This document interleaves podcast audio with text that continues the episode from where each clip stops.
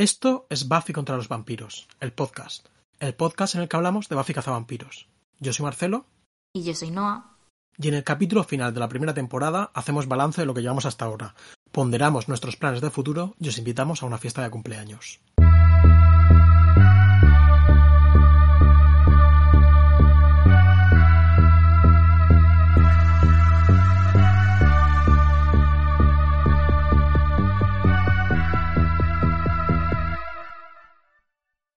Hola Noah, ¿cómo estás?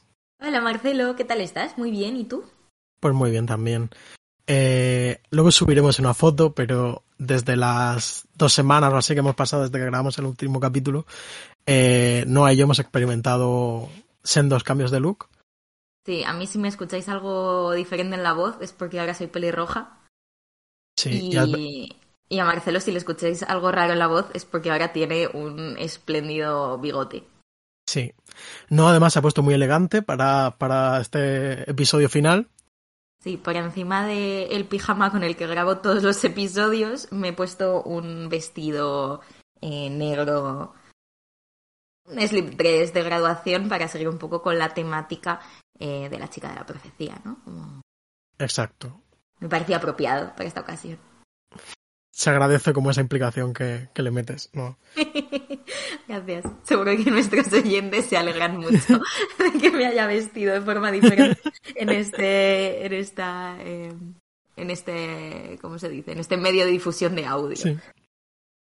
Eh, no sé qué tal, Marcelo. Último capítulo de la temporada. ¿Estás emocionado? Estoy bastante emocionado y me apetece un montón, como estoy motivadísimo para la segunda temporada, porque, bueno, lo hemos hablado antes fuera de micro, que, que es como que esta primera temporada es un poco prólogo. Sé que es, aunque nos haya gustado muchas cosas y, y, algunas cosas nos han sorprendido mucho, nos han encantado, sabemos que lo bueno se viene. Sí, hemos confirmado un poco expectativas que teníamos la esperanza de que realmente no se confirmasen y de apreciar esa primera temporada como una nueva luz, que a ver, hasta cierto punto yo creo que sí, o sea, nos ha gustado mucho, lo hemos disfrutado mucho los a, dos. A mí me ha encantado, ¿eh? Pero no se me pasa esa sensación de, vale, y ahora viene lo bueno, ¿no? Sí. Pues eh, si quieres, venga. entramos sin más a la chica de la profecía, Prophecy Girl, que fue emitido... ¿Vuelve, vuelve a decirlo, Prophecy Girl?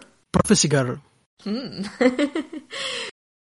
Estás hablando con una persona que tiene un C2, por favor. No. Ya lo sé, ya lo sé. Pudiera. Eh, ¿Cuándo se emitió? Emitió el 2 de junio del 97. Vale, yo me he metido a buscar cosas que han pasado el 2 de junio, no he encontrado ningún cumpleaños particularmente relevante, pero eh, me he dado cuenta que el 2 de junio fue en 2014, fue cuando abdicó el rey Juan Carlos I de España. Yo recuerdo que estaba en clase de matemáticas, en primero de, de bachiller, en este momento, eh, en mi instituto que se llama Juan Carlos I y que, que bueno, que, que, fue como ¿Qué? bastante mofa. Y siento como que como que no se hizo lo... Yo tenía la ilusión de que quitasen clase, ¿sabes? En plan... Como... Yo una vez no tuve clase de francés porque ganó Esperanza Aguirre unas elecciones de la comunidad y mi profesor, que era muy comunista, eh, llegó, gritó que éramos todos idiotas y se fue de la clase. Y al día siguiente tuvo que venir otra vez, él era francés, y al día siguiente vino con croissants para disculparse por haberse enfadado con nosotros eh, y habernos culpado del auge de la ultraderecha cuando no teníamos eh, edad para votar. Claro. Dijo, su país de subnormales. Qué buena anécdota.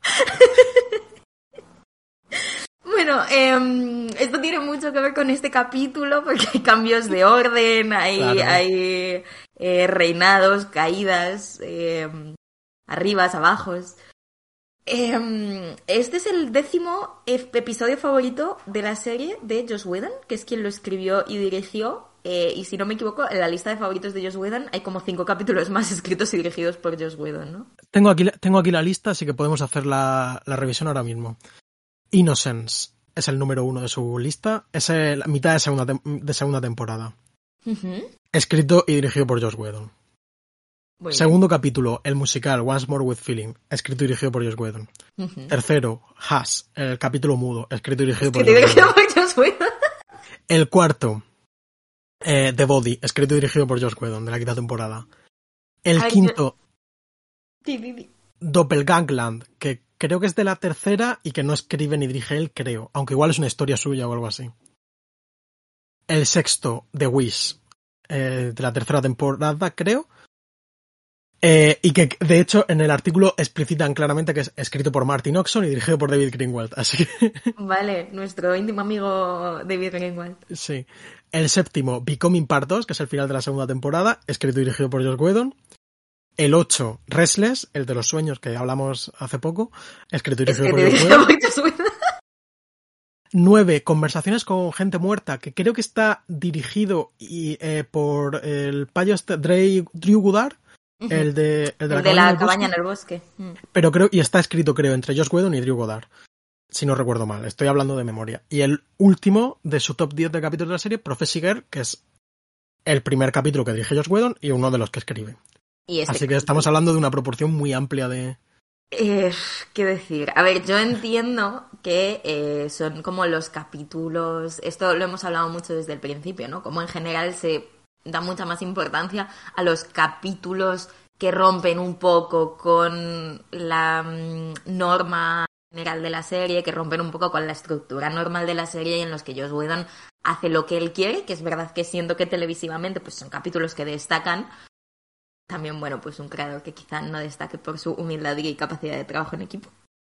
No, pero siendo justos, eh, es verdad que en cualquier top 10 de casi diría, salvo el fan más excéntrico, por lo menos la mitad de estos capítulos salen. Sí, sí, sí, sí. Entran muchos de estos. Y vamos en el mío personal, mínimo de body, Once More with Feeling. Este capítulo es muy bueno. Yo no sé si lo metería en mi top, pero, pero es muy bueno. Te, iba a comentar precisamente que siento que cuando la gente hace sus top 10 de, lo, de la serie, sigue un poco la estela de Josh Whedon y mete este, que yo creo que es como un poco como para decir, no me olvido de la primera temporada, pero... Sí.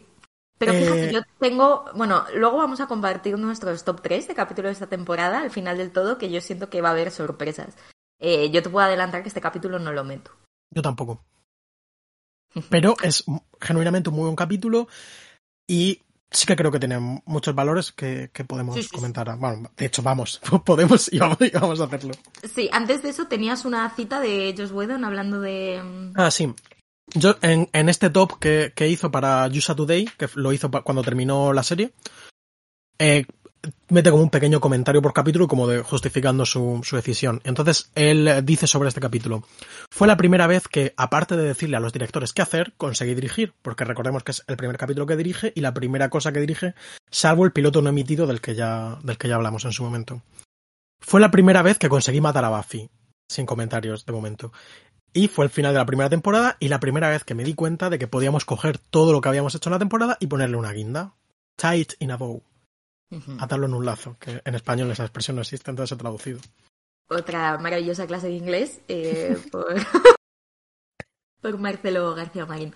Em, pues bueno, o sea, bien. Sí, a mí esto de, aparte de decirles a los directores qué hacer, en fin, no pasa nada. es horroroso. Em, es horroroso. O sea, yo creo que hemos visto cosas.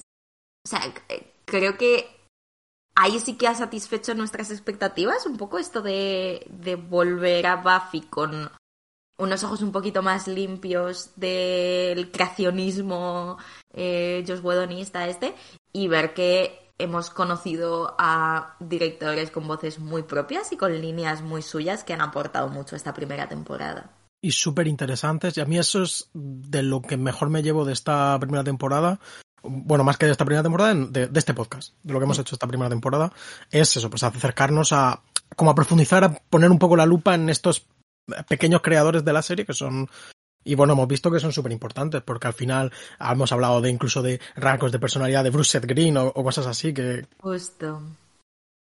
Justo. Y yo tenía, bueno, eh, ya esto lo comentamos en el capítulo anterior, estamos muy contentos porque este es un final de temporada que marca un hito para nosotros después de tantos años queriendo hacer este podcast. Al mismo tiempo, esta temporada dura la mitad que todas las demás. Entonces, es un, hito. Sin embargo, yo siento que llevo toda mi vida haciendo este podcast. la manera en la que ha secuestrado nuestro tiempo de pensamiento eh, creo que nos ha sorprendido a todos, eh, a los dos, la cantidad de, no sé, de trabajo que, que va en el podcast, aparte de ver el capítulo como tonterías, también que bueno, somos gente que siempre hace tres veces más de lo que hay que hacer straight time necesariamente, pero...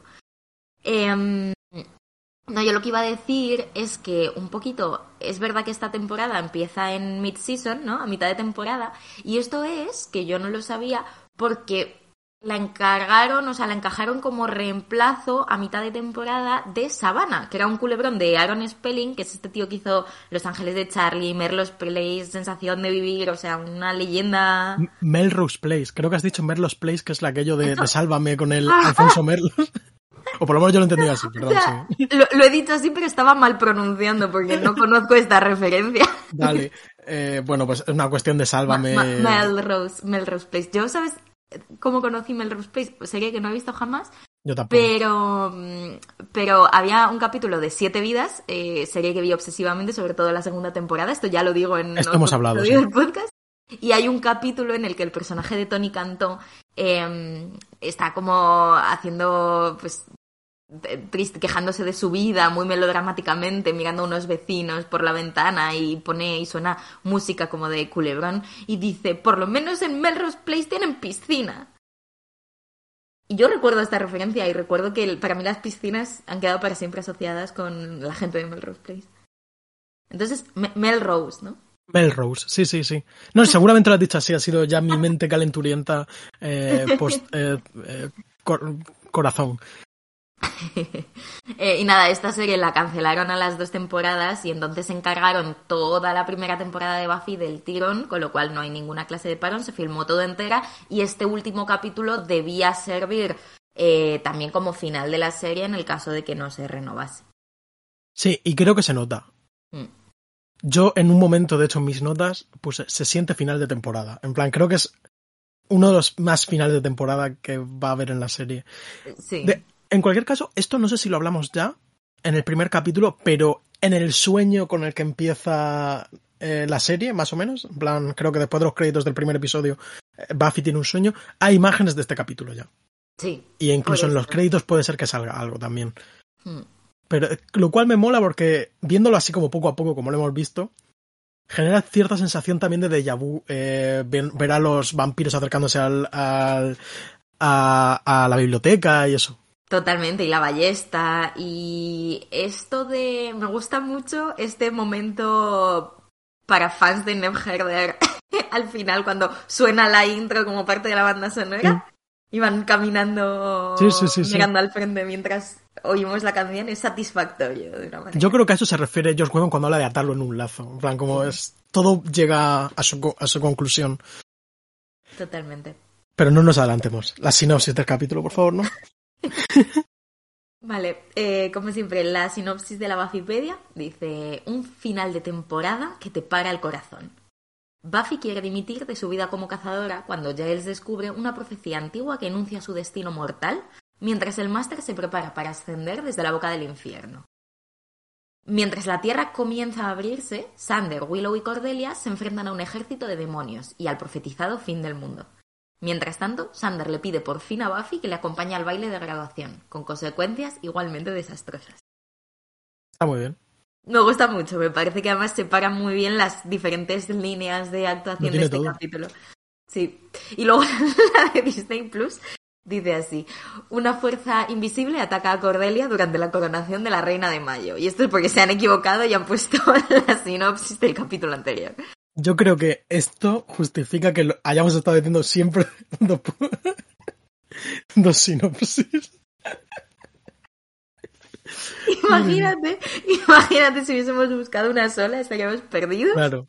Eh, no tendríamos manera de contar qué pasa en este capítulo. Eh, me hace mucha gracia esto. Ojalá nos escuche alguien de Disney Plus y pueda corregir este error. A mí también me hace gracia, la verdad. eh, y bueno, no sé, cuéntame, ¿qué te ha parecido el capítulo? Pues me ha gustado. Creo que es un capítulo bastante diferente a, a los que hemos visto hasta ahora en general. Eh, creo que se nota mucho que Josh Whedon quiere como marcar territorio y quiere como pues, dirigir, ¿no? En plan, no solo el capítulo, sino la serie, quiere como... Eh, porque es un capítulo como en el que, para empezar, eh, el factor personajes está como mucho más potenciado, eh, se le da mucho más espacio a, a ellos, a sus relaciones, que también tiene sentido, siendo como hemos dicho el último de la temporada, pero, pero es un capítulo mucho más de cómo se sienten los personajes frente a lo que pasa que un capítulo sobre lo que pasa. Es también un capítulo súper oscuro, súper dramático, eh, mucho menos cómico de lo habitual, lo cual es raro porque George Whedon es también un poco famoso por ser un guasón, ¿no? En plan, ser un, eh, un tío risas. Eh, y sobre todo, sobre todo eso, lo siento como muy, muy grave. En plan, un capítulo muy grave. Me ha gustado mucho. Me ha gustado mucho la pelea. Creo que es la mejor pelea hasta ahora. Eh, y bueno, el capítulo en general me ha molado, me ha molado mucho, pero eso se ve como muy cargado de, de dramatismo. Totalmente, o sea, suscribo prácticamente punto por punto. Yo creo que si tiene algún problema este capítulo es un problema de ritmo porque claramente tenían que meter muchísimas cosas eh, dentro de un solo capítulo, que a mí me da la sensación de que en un momento dado se queda un poquito corto. O sea, creo que la razón por la que no hay más oscilaciones tonales como suele haber y por la que no eh, respiran tanto algunas partes, yo creo que fundamentalmente las de la acción y las así un poquito más cómicas, es porque no había espacio para ellas, pero a la vez siento que no es un problema, porque creo que toman la muy buena decisión de, como tú dices, priorizar a los personajes, dejar respirar las escenas en, la que, en las que los personajes procesan eh, información y sentimientos, que creo que es fundamentalmente lo que hay. Entonces creo que es un capítulo que como tú dices, sirve para atar cabos, pero no solo los cabos de la trama, que se ven atados de una manera quizá un poco más... No torpe porque no es torpe, pero un poquito más accesoria. O sea, eh, queda puesto de manifiesto que aquí lo importante realmente son los personajes, que yo creo que esto es atrevido y diferente. O sea, un, un último capítulo que le dedica tanto tiempo a todo el mundo para tener su pequeña epifanía y para tener su pequeño cambio de mm, forma de ser y para tener su momento en el que se rompe y de repente te enseña cómo se siente, o sea, siento que es muy bonito y que funciona muy bien y que por eso el capítulo tiene un tono diferente, tiene un ritmo diferente. Em, a mí me da una sensación como de suspensión, como de tiempo en suspensión, esta sensación último día de clase. Eh, y un poco mm, sensación ominosa, o sea, me recordó un poco a Twin Peaks en el sentido, es como más melodramático, más lento, más de eh, cosas pasando mientras los personajes están como quietos viéndolo todo. Eh, mm, no lo sé, yo también pensé en Twin Peaks. Sí, ¿verdad? Tiene algo en, en el mood y, en la atención a los objetos, es más estático, está... Dime, dime. También sospecho que es un poco que desconocimiento nuestro de la televisión previa a Buffy. Quiero decir, creo que ahí también hay que aceptar, yo por lo menos tengo mis carencias y no he visto muchas series antes de Buffy y antes de Twin Peaks eh, prácticamente nada. Entonces... Puede ser, a ver, Twin Peaks al final no deja de hacer un comentario sobre el melodrama, o sea, el melodrama televisivo que nosotros no hemos visto. O sea, probablemente estos 15 que hemos nombrado de Aaron Spelling tienen como sus sus momentos, ¿no? Esta forma de hacer televisión. Yo tenía apuntado en mis notas como muy, muy bien dirigido, pura telecine, porque creo que tiene momentos que son muy tele, momentos que son muy claramente homenaje cinematográfico, que también es una cosa que a Josh Whedon siempre le ha molado y yo creo que aquí se la saca en términos de referencias y homenajes a cines a diferentes tipos de cines clásicos. Tiene, decías antes la escena de, de los de los, mm, vampiros. que es como puro muertos vivientes, ¿no? Em, y hay más escenitas de las que hablaremos después. Eh, capítulo serio, muy bien dirigido. En cualquier caso, quería comentar como que lo que dices de... Lo, lo hablamos creo en el anterior capítulo, que esto de la trama en esta temporada serán las, tramas a continuación muy buenas y, con mucha profundidad, pero en esta claramente han hecho lo que han podido porque no, no entendemos nada del ungido, la profecía es... Bueno. Y de hecho te iba a preguntar, ¿qué pasa con el ungido? O sea, aparte de que lleva a Buffy, em, ¿tiene algún tipo de final? Porque si lo tiene me he olvidado. O sea, ¿el niño muere, vive, vuelve a eh, salir? El, el, ungido continúa vivo y saldrá eh, como mínimo en el primer capítulo de la segunda temporada. Vale. Pero bueno, avisamos que su desarrollo es, es relativo.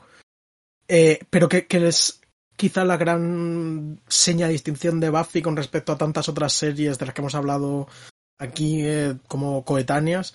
Es que es eso, que, que, los personajes son realmente importantes y, viven y, y respiran.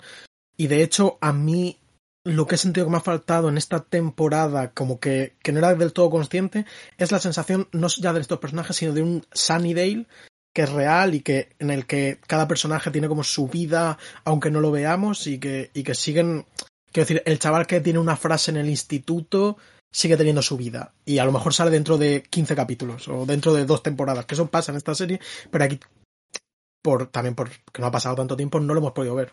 Totalmente. Yo creo que lo que pasa es que los que ya hemos visto Buffy tenemos una sensación de, de Buffy como mundo grande sí. y de Sunnydale como pueblo que existe y que por la manera en la que está filmada, por los distintos espacios que recorre, por cómo se organizan los capítulos, eh, tiendes a ver de forma eh, continuada. Vemos, en general, yo creo que más adelante va a haber muchos más eh, capítulos rodados en exterior, que eso probablemente sea un puro, pura cuestión de dinero y de, sí. tiempo. Entonces, como que nosotros en la cabeza tenemos un mapa mucho más amplio que el que le da tiempo a dibujar. De hecho, ha habido problemas aquí de los que, no problemas porque realmente no importa, pero eh, pues fallos como de coherencia del propio instituto, ¿no? Como que vas viendo muchos espacios pero no son del todo coherentes unos con otros, te da la sensación de que cada día estás en un sitio un poquito diferente, eh, quitando como dos pasillos que son siempre los mismos, como que la serie va generando escenarios y un poco como haciendo los renders, ¿no? Para cada cosa que tiene que contar. Yo creo que esto luego es una sensación que se pierde y conoces mucho mejor el lugar en el que estás, que al final es muy importante en una serie que va está tan enfocada a un sitio concreto y a una gente concreta. Claro, solo tiene sentido en Sunnydale. Mm. Exactamente. Eh, bueno, habíamos pensado hacer como una pequeñita división por tramas para organizar el discurso, pero yo, a diferencia de, o sea, esto lo hacemos casi todas las semanas, aunque luego a veces nos lo saltamos, eh, a diferencia de otras veces, a mí me gustaría, antes de pasar a comentar cosas concretas, eh, como enunciar esta estructura, o sea, hablar de estos temas porque creo que es interesante la manera en la que los, las diferentes tramas del capítulo mutan dentro del propio capítulo, o sea, como unas cosas dan pie a otras. Creo que es muy evidente en este episodio que aparte de, o sea, que aparte de tener como tres mm, tramas simultáneas, los personajes cambian mucho de lugar y de punto de vista a lo largo de ellas. Sí. Eh, entonces, un poquito la, la, separación que habíamos hecho eh, era, por un lado tenemos a Buffy y la amenaza de su propia muerte inminente, ¿no? Que es una información que empieza en Giles y en Ángel, descubriendo la profecía y eh, intentando evitarle este final a Buffy y llegando a términos a espaldas de Buffy con esto que va a pasar, sin incluirla a ella. La propia Buffy lo descubre abruptamente y entonces en la propia Buffy tenemos primero el momento de negación precioso del que ahora hablaremos eh, en el que ella, o sea, la vemos lo que ya comentábamos en el episodio piloto de eh, esta Buffy que rechaza su destino como cazadora, pero en aquel momento era un chiste y aquí es pura tragedia. O sea, Buffy diciendo, tengo 16 años, no quiero morir. Es durísimo. Y una cosa que no hemos comentado antes, pero yo creo que este es el capítulo hasta ahora en el que mejor están todos los actores. Todos, Eso. todos. Sí, especialmente Sarah Michelle Gellar. Sí, ella, ella, ella que, está increíble. Sí, y creo que Willow, teniendo muy poquito tiempo en este capítulo, también hace un curro Alison Hannigan súper increíble. Es que re realmente, realmente todos, porque Sander sí. también tiene sí. de repente matices, eh, sí. Giles y Ángel igual es el que más... Sí, Ángel también todo el mundo... Todo el mundo el está es... más inscrito, o sea, todo el mundo, yo apunté como que maduros, como que siento sí. que todos crecen en este capítulo. Y no creo que sea accidental, o sea, creo que el crecimiento y, y de algún modo la puesta de largo de la serie de los personajes es como el leitmotiv del capítulo, ¿no? Es una graduación. Ahora vamos a ver muchas cosas que le pasan a Buffy, pero bueno, para no adelantarnos, eso, por un lado tenemos Perdón. eso.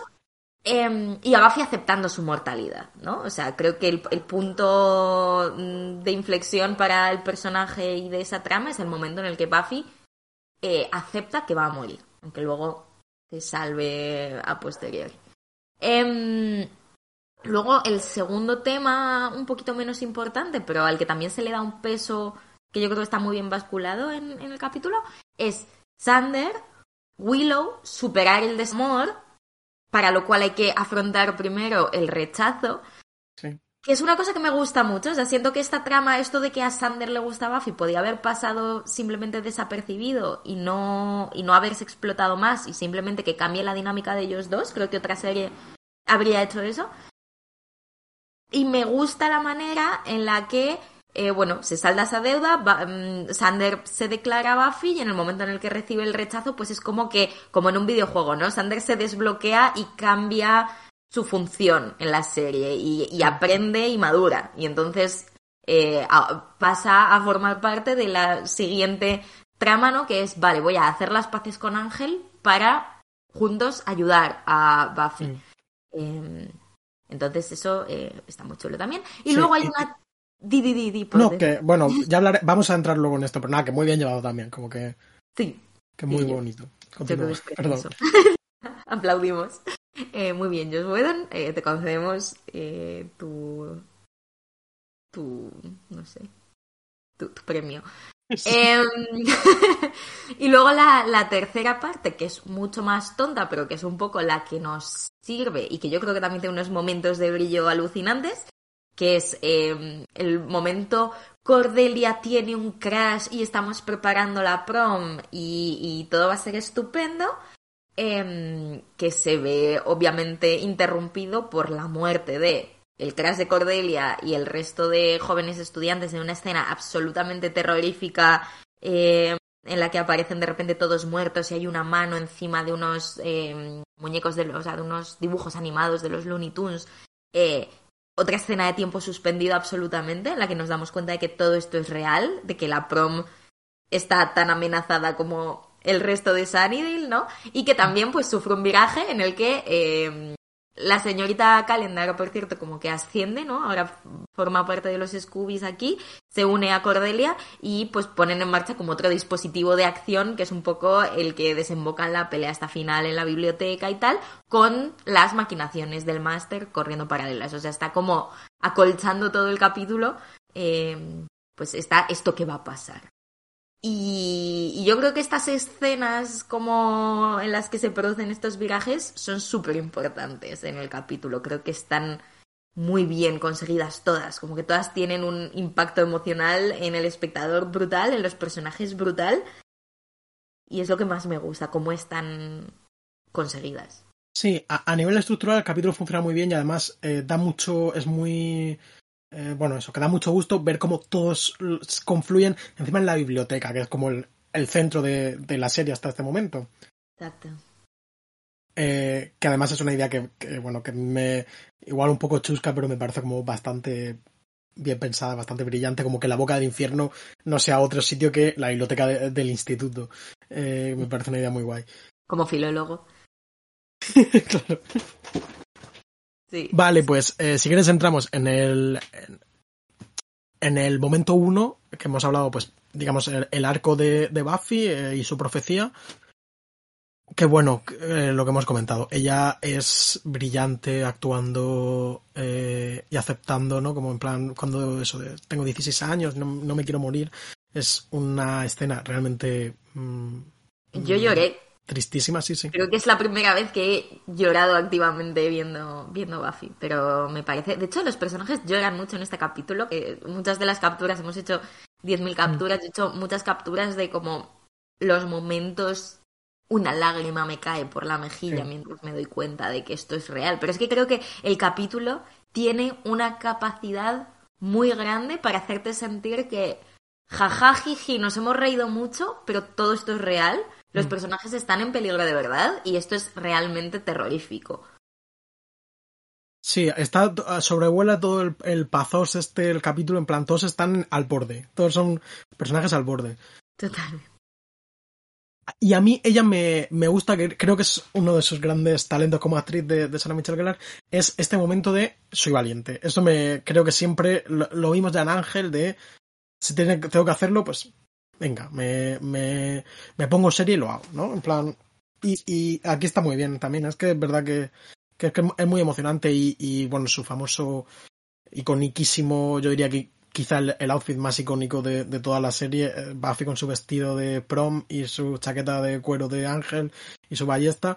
Creo que es una imagen, bueno, eh, evidentemente porque todo el mundo que ha visto la serie se acuerda, incluso yo ayer a, a Andrea, entre paréntesis, mi novia, que la comenté, comenté ella el otro día sin, sin contextualizar, le enseñé la foto y se quedó flipando porque es verdad, joder, es, es, un, es una imagen increíble. Absolutamente icónica y con esa ballesta. Eh, Encima, como en esto, que bueno, vamos a hablar, pero en estas eh, alcantarillas que son como catedrales de, de Alien, ¿sabes? Sí, sí, sí. O sea, tiene su momento full gótico cuando baja Buffy. A mí me recuerda, eh, bueno, esto lo teníamos para comentar más adelante, pero vamos a, eh, a ver, hacer el, sí, yo lo metería. la entropía de este cambio.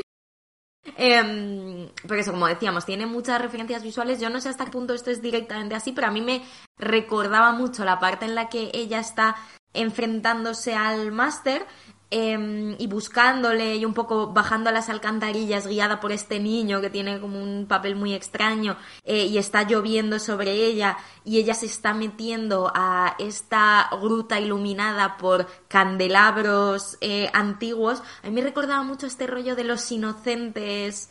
Em, por cierto, creo, creo que en español no se llama Los Inocentes, no sé cómo se llama, pero... The Innocence, la película con Deborah Kerr, es, un clásico que... es una adaptación de, otra vuelta de tuerca, que es la que luego se adapta en los otros. Sí, más o menos la, es la peli que plagia Amenábar en nosotros. Que realmente tiene, o sea, e, es una peli que lo que me parece es eh, como icónica de esta imagen que luego hemos visto en muchas otras películas que tienen este momento eh, del terror gótico de la personaje en camisón blanco puro sosteniendo con cara de miedo y de terror un, candelabro. Como que siento que esa es una imagen muy potente de como chica asustada en película de miedo que creo que aquí de alguna manera se le da la vuelta. En vez de un candelabro tiene una ballesta, en vez de terror tiene esa valentía y me parece que funciona muy bien, como ella entrando en las tinieblas, pero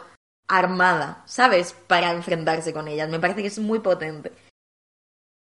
¿Sabes cómo se llama la película The Innocents de Jack Clayton 1961 en español? No lo sé. Exclamaciones. Suspense.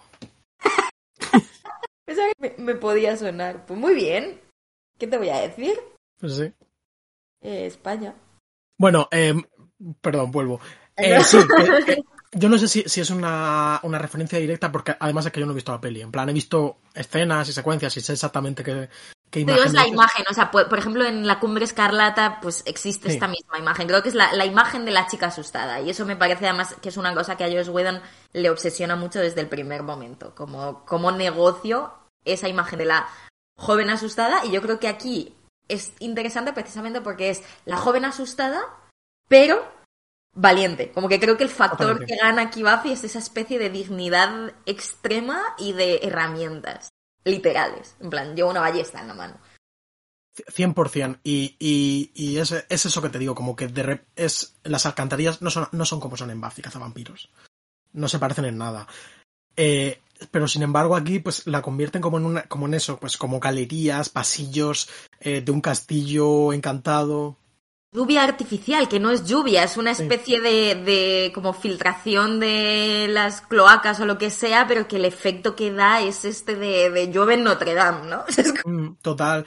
Eh, y la luz que, que cae eh, eh, finitamente por, por la... Joder, bueno, da igual.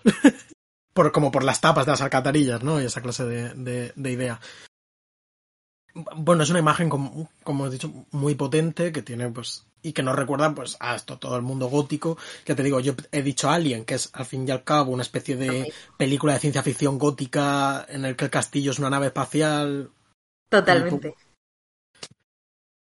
Totalmente. Y, tiene más imágenes, además, me, me, gusta esa referencia que haces tú, porque luego Ridley Scott, en la propia Alien y en las posteriores, también va a hacer mucho una cosa que hace eh, Josh Whedon aquí, que es servirse de imaginería religiosa y como de ritos eh, de paso religiosos para pues escenificar eh, cambio en los personajes y escenas muy dramáticas, ¿no? Tenemos em, yo tenía que apuntado que tenemos una piedad en el momento cuando, cuando Buffy, bueno, es que toda esta parte de Buffy muere, se sumerge en el agua y resucita después de esta especie de bautismo em, como convertida en alguien más fuerte y dice me siento cambiada, o sea, como que es todo extremadamente bíblico de una manera mm, muy intencional y al mismo tiempo igual de interesada que siempre, ¿no? Es como no quiero hacer un retelling de una mm, historia religiosa, pero te estoy como construyendo mi propio relato mítico.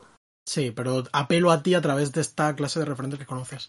Eh, incluso su, entre, bueno, entre comillas, ¿no? Su resurrección en la serie no duda en ningún momento y de hecho muere durante pues, unos segundos, menos de un minuto.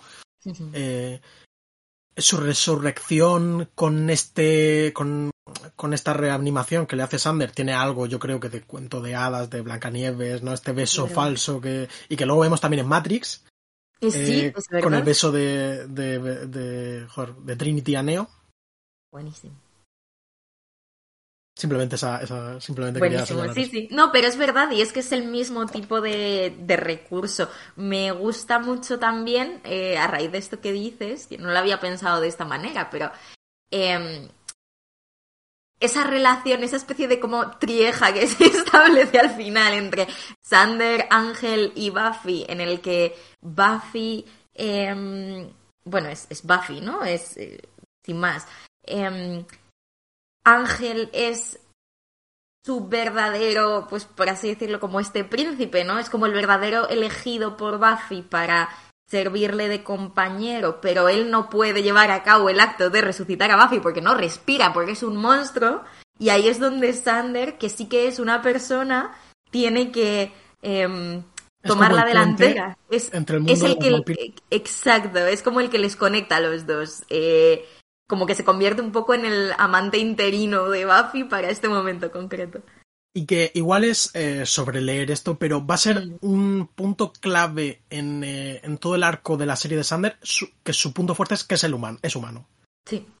En un mundo de fantasías y cosas raras, él es el que hace las cosas de, que hacen las personas. Y, y, bueno, yo diría que aquí tampoco está tan explícito y no creo que estuviese del todo en la mente de, pero sí que igual el luego para construir al personaje se basan en este en la simplifica, en la implicación de este momento. Que por cierto ahora mientras lo estamos hablando me estoy acordando de que es un poco eh, la situación en algún momento de Crepúsculo de Edward Cullen pidiéndole le tiene que calentar Jacob a Bella porque él está frío y no puede y justo es lo que te quería sacar a colación ahora para ver si tú esto lo interpretas de alguna manera o si simplemente es como, porque hay cosillas que están ahí puestas como un caramelito eh, para el sobreanálisis. Y yo justo tenía apuntado cuando leen esta cosa de Isaías 11.6, eh, del león, el lobo, el cordero y no sé qué y no sé cuántos, yo apunté lo del típico nick de Messenger que teníamos todos después de leer Crepúsculo, Camón, que era lo de eh, y así es como el león se enamoró de la oveja, qué oveja tan estúpida y qué león tan... Sí. ¿Cómo era? No sé qué, masoquista. Eh... No, recuerdo, es que yo no, no, soy, quiero decir, he entrado en Crepúsculo en la, en la madurez, no soy un gran conocedor. Bueno, una cita muy mítica que yo por lo menos tenía en cursiva de Nick del Messenger. Lo recuerdo. Y... Lo recuerdo. Y la cosa es que mm, pensé mucho en ella porque ellos leen eh, como parte de la profecía que, que, enuncia todo esto que va a pasar. Eh, leen esta parte de este evangelio o lo que sea que dice: Morará el lobo con el cordero y el leopardo con el cabrito se acostará. El becerro, el león y la bestia doméstica andarán juntos y un niño los pastoreará. Entonces creo que esto está como claramente eh, puesto en escena en la serie con el niño que lleva a Buffy, y yo te quería preguntar, eh, yo entiendo que Buffy es el león, Thunder es el becerro y la bestia doméstica es Ángel, o sea, creo que esto está como literalizado de una manera... Sí, probablemente, probablemente sí, hemos hablado ya de, explícita. De, de, Ángel como perro, eh, de domado. Uh -huh. eh, sí, seguramente, quiero decir, mmm, hay cosas que son leer mucho las cosas, pero negar que Josh Whedon es un tío pretencioso que se toma en serio esta clase de cosas, yo creo que, que vamos, yo creo que esto es así. Temáticas en este capítulo. Es, decir, es, un, es un escritor como eh, que no hace en plan, como que se toma esta clase de cosas en serio, ¿sabes? Quiere, quiere hacerse el listo así. Sí. Entonces yo creo, yo creo que sí. Y bueno, y hay más referencias visuales de las que no hemos hablado, pero tenías tú aquí apuntado la cosa de Carpenter, luego Sí. ya cuando van saliendo los monstruos. Eh, El, el monstruito que sale del, de la... Como con te- no son exactamente tentáculos, pero como con brazos de insecto, por así decirlo, ¿no? Bueno, es Sí. que son un poco tentáculos. Sí, en mi cabeza que- yo lo recordaba, de hecho yo pensaba que era como más pulpo, yo pensaba que era más Lovecraftiano porque recordaba tentáculos. Es verdad que son casi más raíces, a mí me recuerda Sí. como a Little Shop of Horrors, esta cosa Sí, como planta... como es algo que te puede agarrar el brazo, pero no es exactamente blandito como un tentáculo. Exacto. Eh, sí, bueno, que yo creo que es claramente una referencia a, a la peli la, La Cosa de Carpenter. que Mm. Por otro lado, también tiene mucho de, esto que hemos hablado de Alien y de. eh, y de los personajes. Mm, Y bueno, y lo que hemos también dicho de, de los vampiros acercándose a, a la biblioteca, como exacta. Yo diría que es. Esto sí que no hay ninguna discusión, es una referencia directa a George. Romero y, y sus películas de zombies, eh, La Noche de los Muertos Vivientes, El Amanecer de los Muertos, etc. Sí. Y, luego y- aquí apuntado Caravaggio. Ah, bueno, sí, por todo el es otra vez más un capítulo extremadamente oscuro. Es un capítulo que en estas en nuestras modernas pantallas a mí me cuesta mucho ver. Tengo que cerrar, bajar la ventana, en plan la persiana, de todo. eh, y Me, ordenador- me compré un flamante Mac en donde se ve increíble. Pues, pues yo iba a, iba a comentar precisamente que yo tengo una pantalla como mate, especialmente buena, pero aún así, a ver, también entiendo que, que igual la calidad del DVD pues no es, Claro. no es la, no es la idónea. Pero, pero que a veces me cuesta un poco ver esta, ver, ver esta serie porque son capítulos muy oscuros. Y bueno, pues el tono claroscuro, las lágrimas, estos primeros planos, eh, esto que hemos comentado, la piedad, que por cierto no hemos hablado, pero también está el rollo simbólico del el traje blanco de, de Buffy. Todo el tema del el niño, que yo no entiendo para nada, el plan. Hemos hablado que como casi siempre que sale el niño, parece de repente una escena de, Francis Bacon o, o- o de algún, alguna movida surrealista, porque ¿qué cojones el niño ahí en medio de la calle diciéndole dame la mano? Sí, o sea, yo creo que el niño, igual que otras cosas, sí que están muy claramente significadas. y Yo creo que hay muchísimo simbolismo consciente en este capítulo. A mí el niño me parece un instrumento absoluto. O sea, creo que el niño, eso, tiene como esa cosa profética de cumple una función en la profecía, entonces cumple una función en la serie, pero no creo que encarne nada más. O sea, yo no soy capaz, por lo menos con mis eh, marcos, de otorgarle algún significado. Igual que sí que creo que lo que tú dices del vestido blanco y Hombre. el propio, la propia prom como telón Sí. de fondo, la conversación con Joyce. Yo creo que todo este capítulo es esa puesta de largo de Buffy. O sea, Buffy se gradúa a través de la muerte como cazadora, se convierte en esta especie de... O sea, pasa de ser otra cazadora más a ser la cazadora elegida mesiánica que ha resucitado y por eso estamos viendo la serie de Buffy cazavampiros y no estamos viendo la serie de la cazadora de Chicago de, ¿sabes? 1987. Y... Y no sé, creo que es esa analogía, como esta, eh, como la pureza contra las sombras, la vida contra la muerte, la juventud contra la no tan juventud. O sea, esa cosa de tengo 16 años, no quiero morir. O sea, es que es, es el sacrificio. O sea, yo creo que ahí se junta todo sin una dirección súper clara, pero juntando tantas cosas que tiene mucho poder evocador. Sí. 100%. Sin embargo, el niño es- se queda fuera de esta cuadra. No. En Porque, plan, es que ya os digo que no era capaz de recordar, digo, algo habrá pasado con el niño, pero es que no retengo en mi cabeza cuándo es la última vez que le veo, o sea, solo les lleva, ¿no? Y luego ya. Te, te- te- te va- a gustar mucho cuando lo veas. Em, eh, sí, y además es como que no entiendo en la profecía, eh, quiero decir, digamos como que es... eh, descubrimos que la profecía está viciada y que realmente solo funciona si Buffy la conoce y no sé qué, no sé cuántos. Pero, claro, es que solo puede funcionar así porque de repente se supone que Buffy ve al niño y le va a dar la mano y le va a acompañar a, la- a las cloacas. En plan, tampoco tiene, tiene demasiado sentido.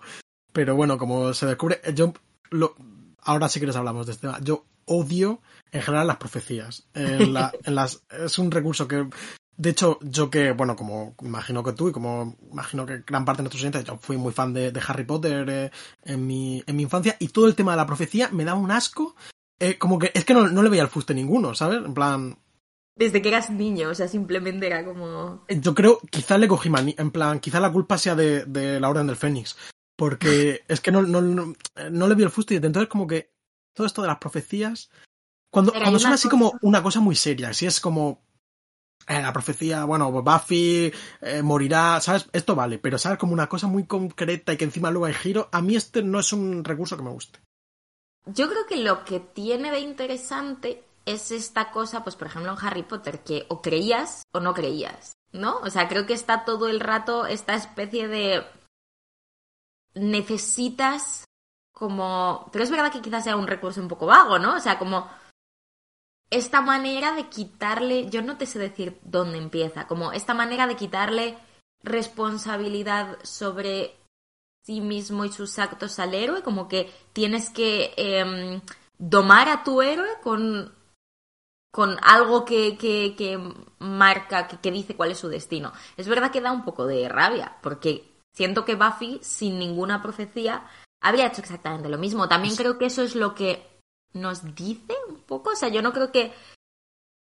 O sea, yo no creo que Buffy acepte la profecía. Creo que Buffy acepta que si ella no hace lo que hay que hacer, no lo va a hacer nadie. No hemos hablado, por cierto, de Giles. Y me parece importante hablar de Giles. Vamos a hablar de Giles. Eh, me gusta mucho lo mal que lo pasa. Eh, Sí. Me gusta mucho cómo el capítulo distribuye la información. O sea, eh, lo primero que sucede es que Giles en esta escena chulísima con el terremoto y con Sí. el en el que se cae las- el té y tal, em, que también estábamos antes hablando de Twin Peaks, yo creo que esa, ese planito de como la taza tiene mucho que ver con que luego el resto te haya recordado Sí. también a Twin Peaks. Em, pero como él, él descubre eh, que Buffy va a morir, pero nosotros lo único que tenemos es nuestras propias herramientas mentales para completar una rima. Como que él lee en un momento dado eh, de, de, de Master Will Write and the Slayer Will y tú dices Will Die, ¿sabes? Como que tú, mentalmente dices Will Die, pero él no dice nada y hasta que se lo revela Ángel un ratito después, nosotros no lo sabemos, sabemos. Realmente nos centramos con Buffy, ¿no? Quiero decir, nos centramos de que él está preocupado, de que pasa algo mm, que, que Buffy no sabe qué pasa.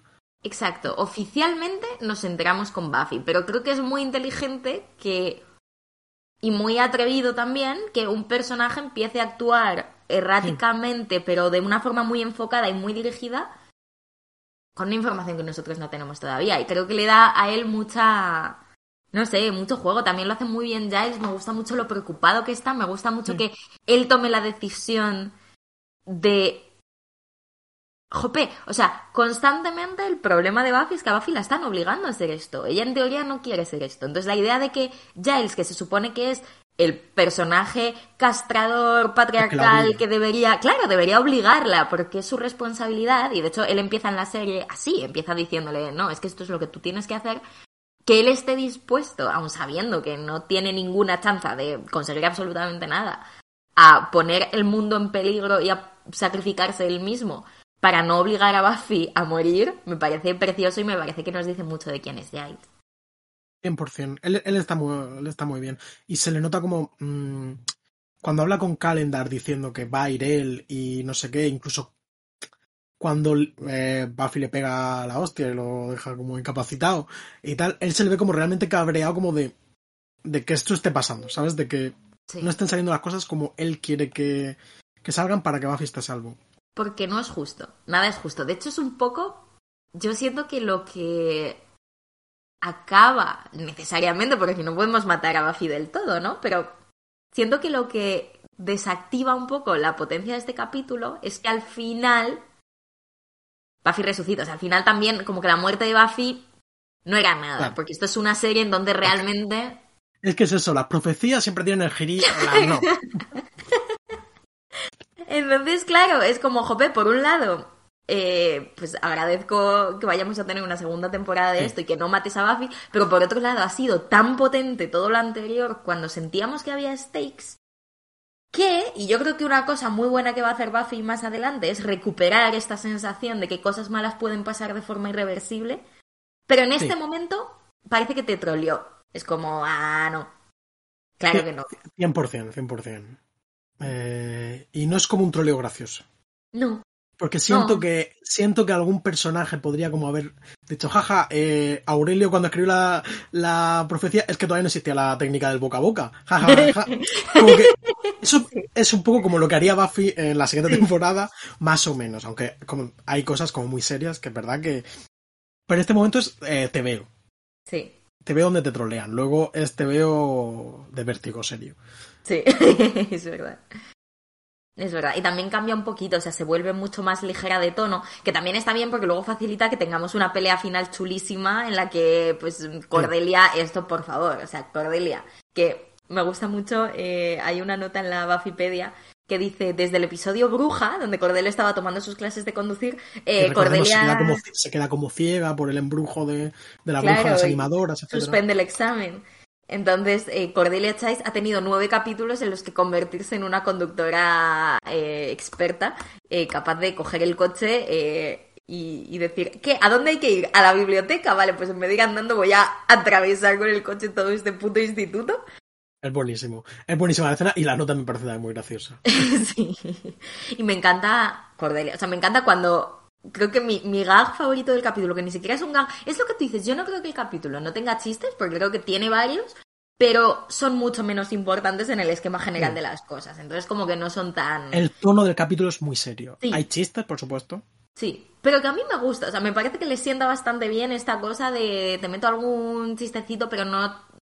No estoy siendo como más listo que nadie todo el rato, ¿no? No. No, tengo que No, no, si yo no, no critico la serie. No, decir, funciona muy bien. Simplemente creo que este eh, troleo de la muerte de Buffy, como que igual a ese momento le hubiese podido sentar bien una broma, pero Sí, sí. eh, Sí, sí, sí, sí, toda la razón. Como que siento que no es del todo, o sea, no está del todo bien salvado hasta qué punto nos has troleado. Eso es verdad, como hasta qué punto.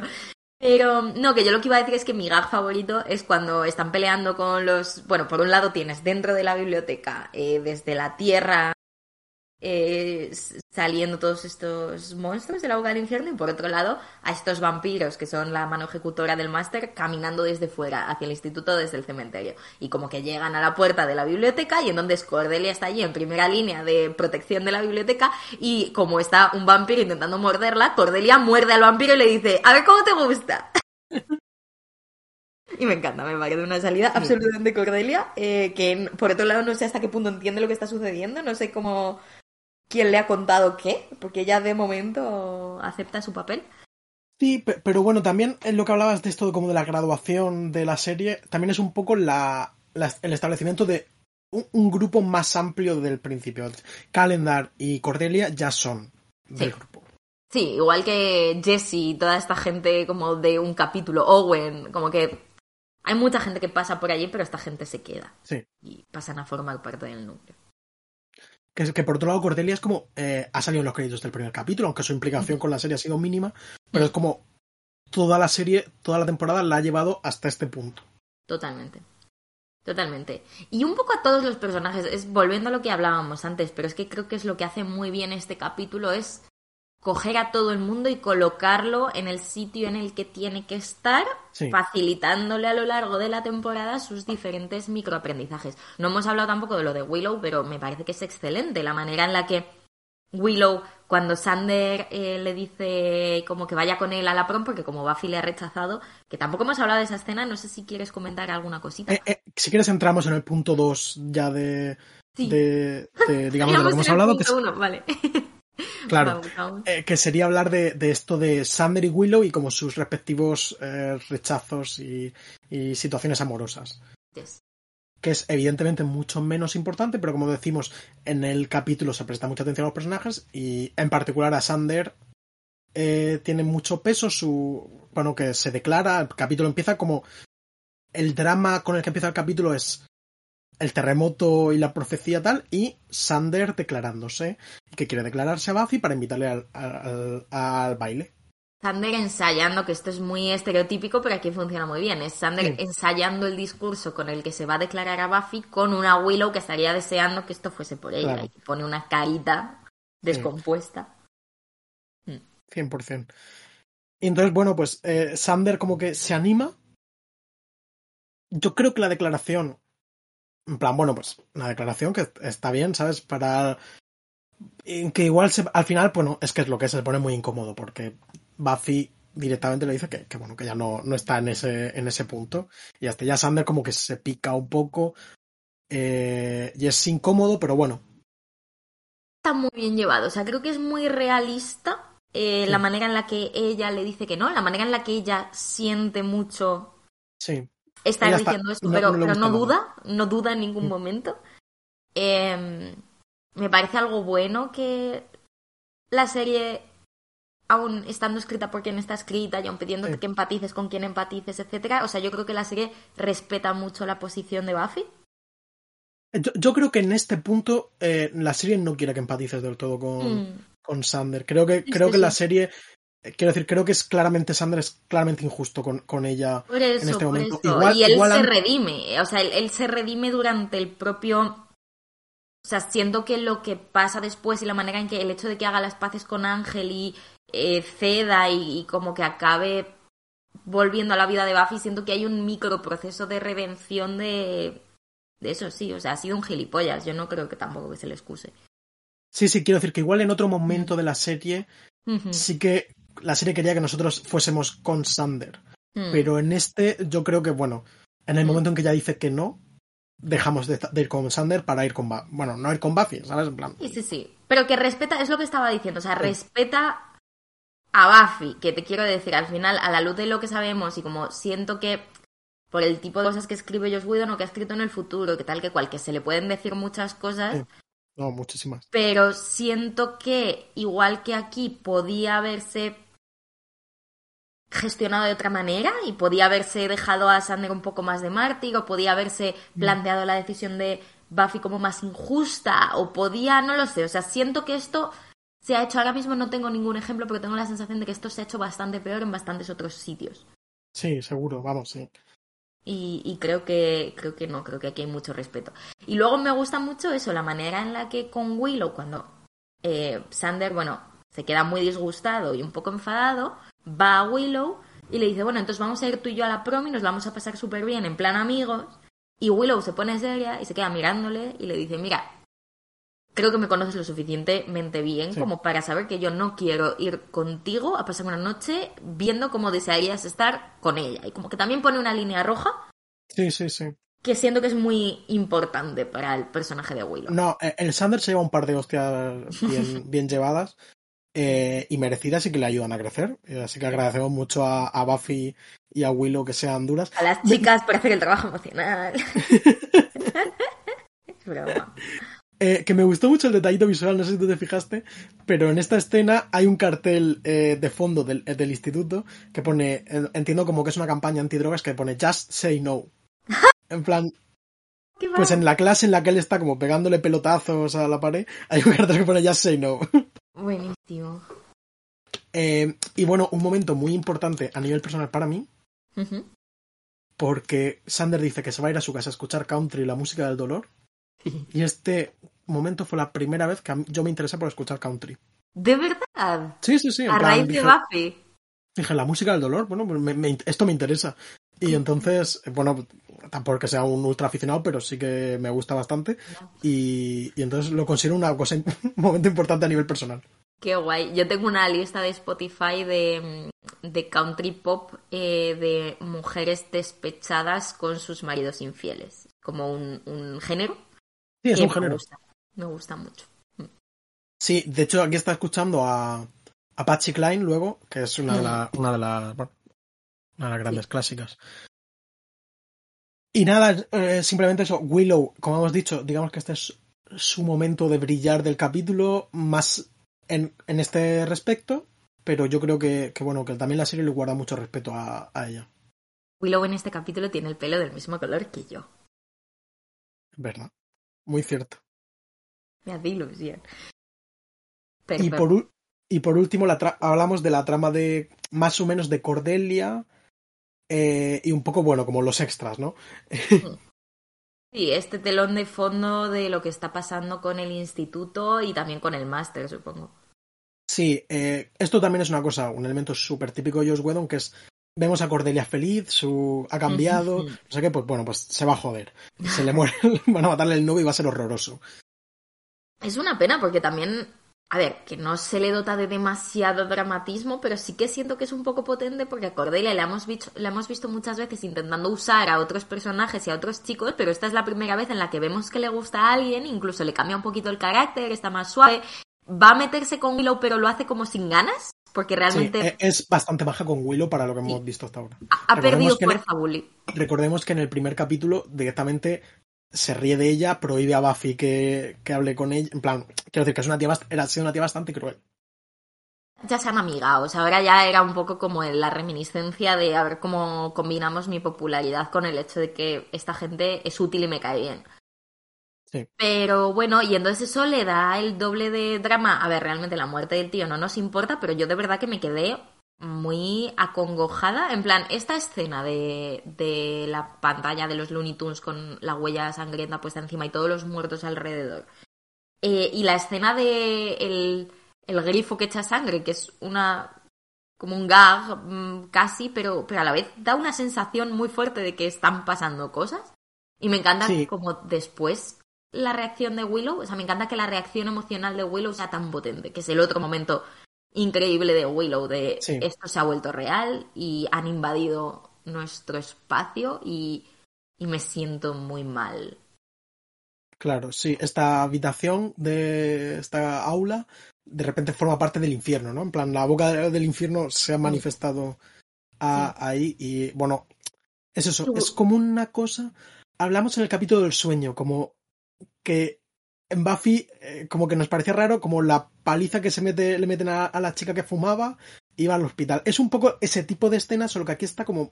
Funciona mejor yo creo que porque se ha construido, ¿no? En plan, eh, el novio de, de, Cordelia, no sé qué, la escena es aterradora, en plan, Cordelia entrando y piensa que su novio está viendo la tele, viendo los dibujos animados y de repente, ¿no? Están como masacrados un montón.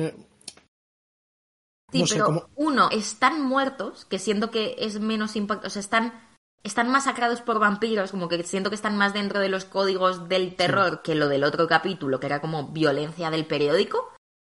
Y por otro lado, el capítulo tiene una gravedad que acompaña que pasen esta clase de cosas. Sí, claro, es, Lo que le, es lo que le faltaba al otro. Claro, el otro, bueno, comentamos que el principal, quizá el principal fallo era mm. este tono que no, que no existe. Sí.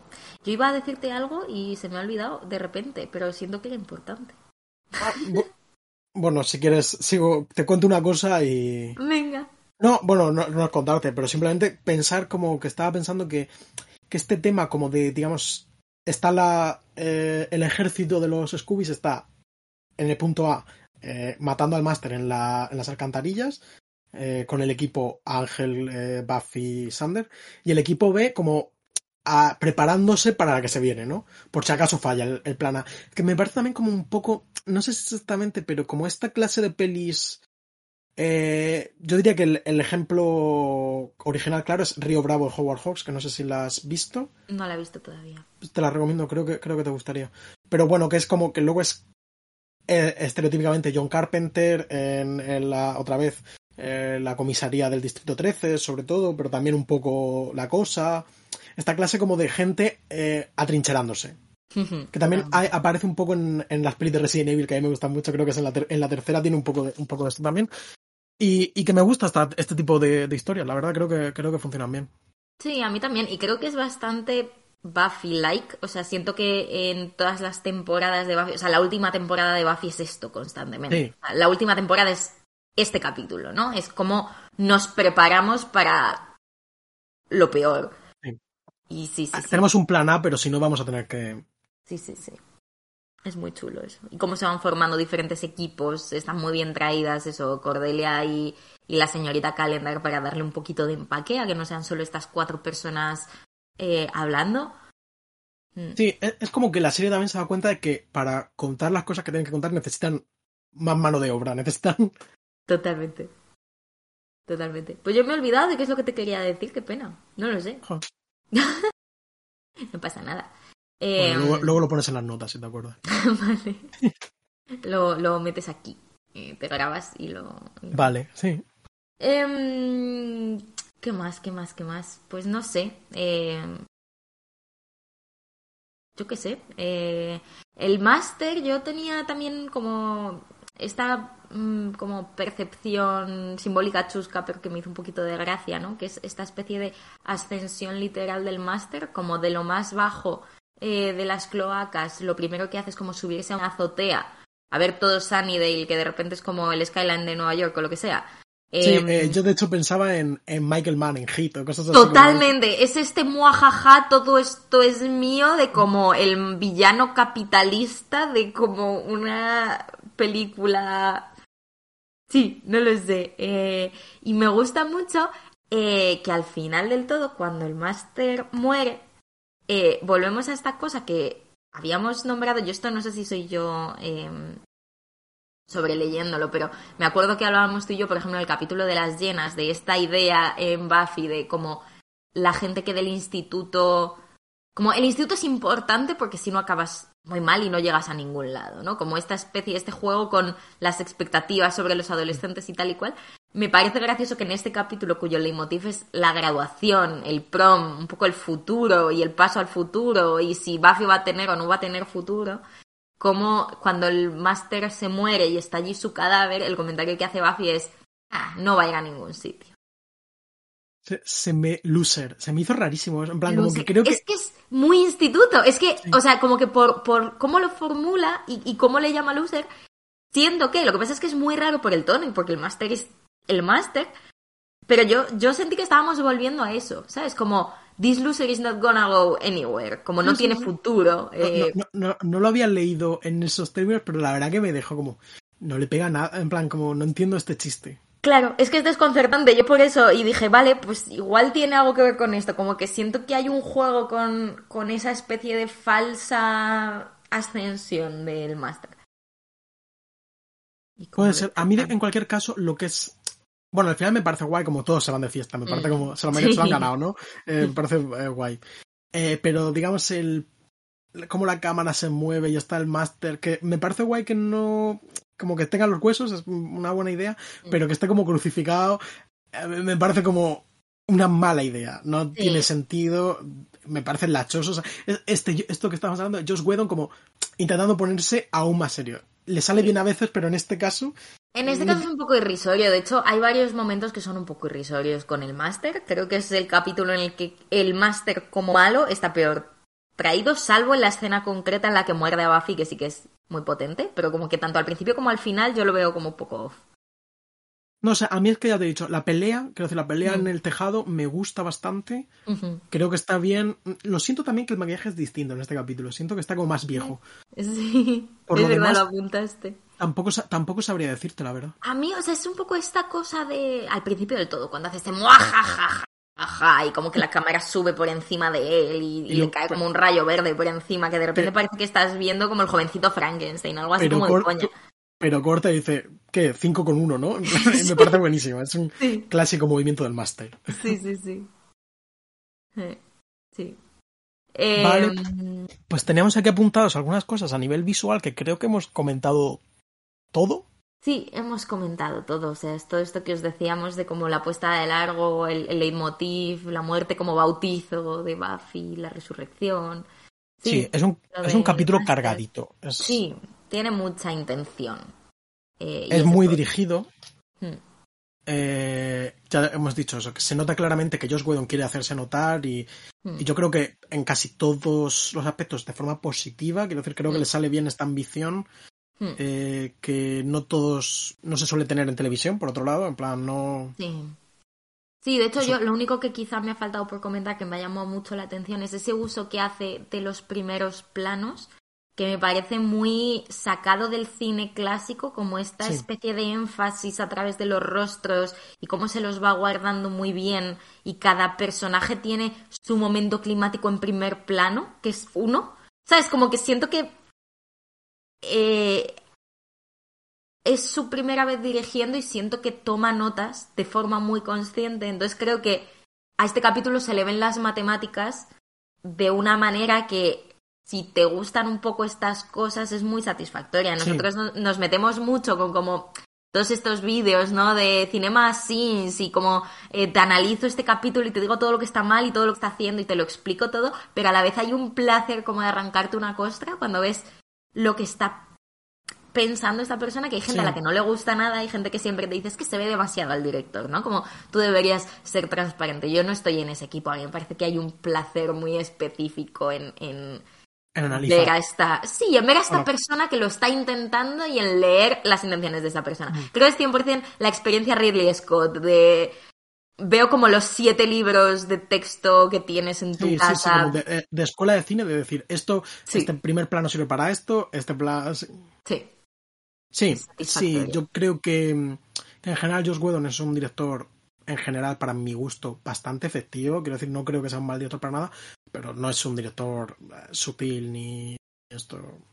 Y bueno, es, evidentemente eh, potencia mucho la emoción, la emotividad, y los primeros planos también es como un clásico de sus capítulos que, mm. que veremos. Pero también porque va en el tono del guion, realmente, como que uno nunca siente que, que eh, casi nunca siente que haga cosas que estén abiertamente mal, aunque luego ya cada uno, pues, evidentemente, gustos, sí. Hmm a mí me gusta mucho, me parece un, un éxito de capítulo. Creo que es eso, que lo peor... En... O sea, a mí lo que hace que, spoiler, por ejemplo, no lo meta en el top 3 de capítulos de Buffy, es que siento que teniendo muchas cosas muy buenas, no es tan redondo en ningún sentido como otros así. Pero vamos, eh, cumple su papel de una manera increíble y tiene unas escenas, o sea, esta última escena que no lo hemos comentado, pero obviamente es como la más icónica del capítulo, ¿no? Cuando eh, Buffy resucita y le dice, estabas muerta, y le dice, estaré muerta, pero sigo siendo guapa. Y luego le dice, pero estaba escrito. Y ella dice, ¿qué te voy a decir? Suspendí el escrito. Eh, yo recuerdo esto de adolescente, tenerlo prácticamente tatuado en la frente, en plan, grabé un vídeo churro de Instagram y lo subí, como que es muy satisfactorio. Tiene momentos muy satisfactorios. Bueno, sí, que no hemos comentado que yo creo que porque también a día de hoy casi que me ha parecido demasiado obvio, ¿sabes? En plan. Justo, justo. Es como demasiado. El momento en el que claramente quieres hacer la camiseta, ¿sabes? En plan. E, en mi cabeza, esto era lo más icónico de todo el capítulo. Y ayer, cuando vi el capítulo, todo me atrapó muchísimo más y como todo este arco emocional sutil que yo ya había olvidado y todas estas escenas dramáticas y tal, me secuestraron muchísimo más y esto último lo que tú dices, como que me parecía que hasta desentonaba un poco, porque es... Un poquito forzado, aunque tengo que decir que a mí el chiste de suspender el escrito me parece muy buen chiste. Lo de eso, estoy, puede que haya muerto, pero soy guapa, eh, me parece horroroso, realmente. creo que funciona fatal. Pero el otro creo que sí que es un buen chiste, lo que pasa que, mm. que eso, que no pega nada, la verdad. Ya. No, pero a ver, yo creo que. O sea, yo creo que lo de pero sigo siendo guapa, dentro de qué tal, vuelve a ser como este intento, ¿no? De, de la cosa de Buffy como Beauty Queen, la cosa de la joven animadora. Esto Josh Whedon lo tiene muy presente cuando el tío le dice lo de, oh, qué bonito vestido, ¿no? Es un poco como esta especie de, no voy a renunciar a, a este rollo, aunque sea todas estas otras cosas, pero es verdad que no es elegante. Lo entiendo, pero eso me parece muy forzado porque además es que claramente está, está ahí constantemente. pero te tengo que decir que eso, que a mí con 16 años me parecía hilarante y buenísimo y un, y un súper, en plan, te callaron ¿eh? un máster. Entonces... A, mí también, no quiero, mm. quiero decir. Y además, de hecho, yo también era como una de las cosas que más recuerdo de, mm. del capítulo. Sí. Bueno, eh, llevamos aproximadamente una hora y cuarto, nos queda todavía un poco, así que podemos... Avanzamos. Podemos avanzar porque tenemos la Death Count. Sí, eh, la Death Count. Mueren. Un vampiro no identificado estacado por, por Buffy.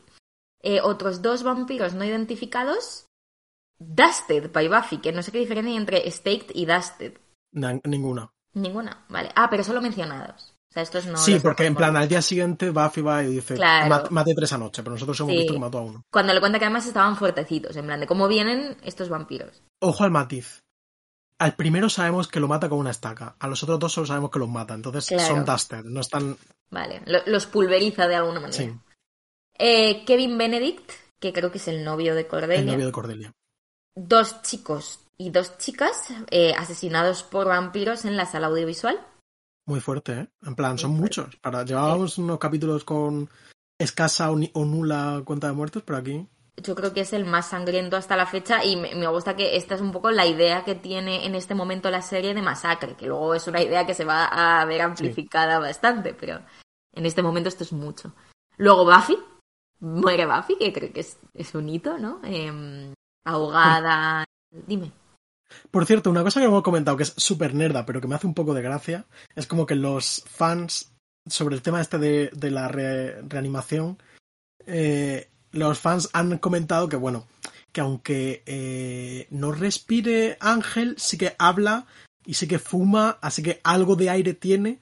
Entonces, como que han inventado una especie de explicación moderna según la cual Ángel simplemente no sabe porque, por lo que he dicho antes, que la, al parecer la, la, la CPR esta eh, se inventó en los años 70. Entonces, como que Ángel ha sido ajeno a este avance, avance cultural. Es una, es una gilipollez que... No, no, se sabe la maniobra, entonces tiene que... Claro.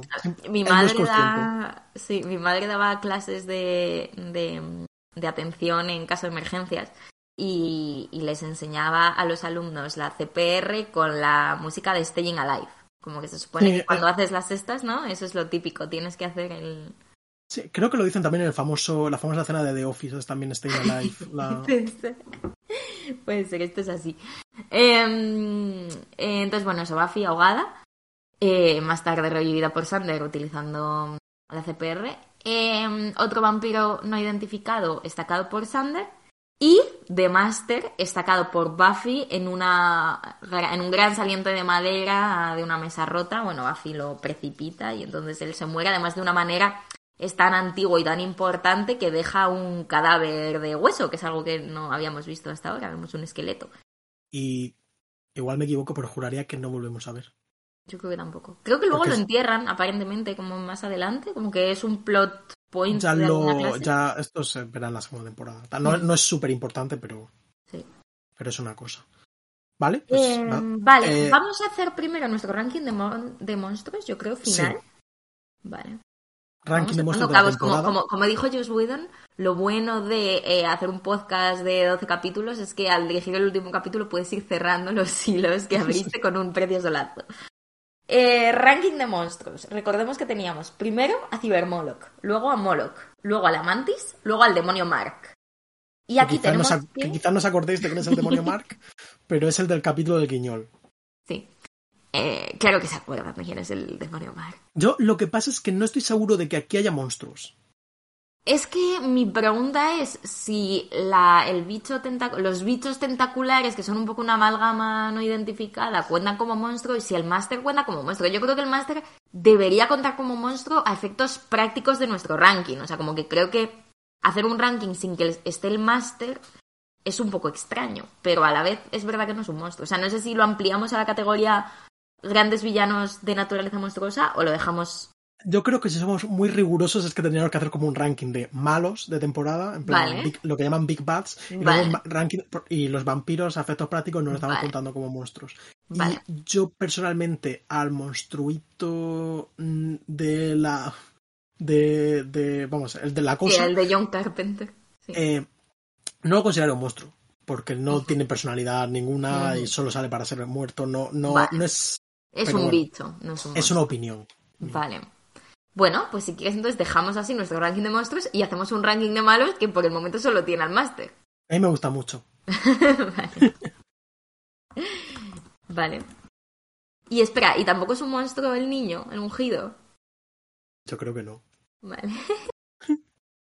En cualquier caso, el último. Como, el último. como diría nuestro, nuestro amigo Juanma, eh, primero habría que definir qué es exactamente un monstruo, ¿no? sí. cuáles son las condiciones.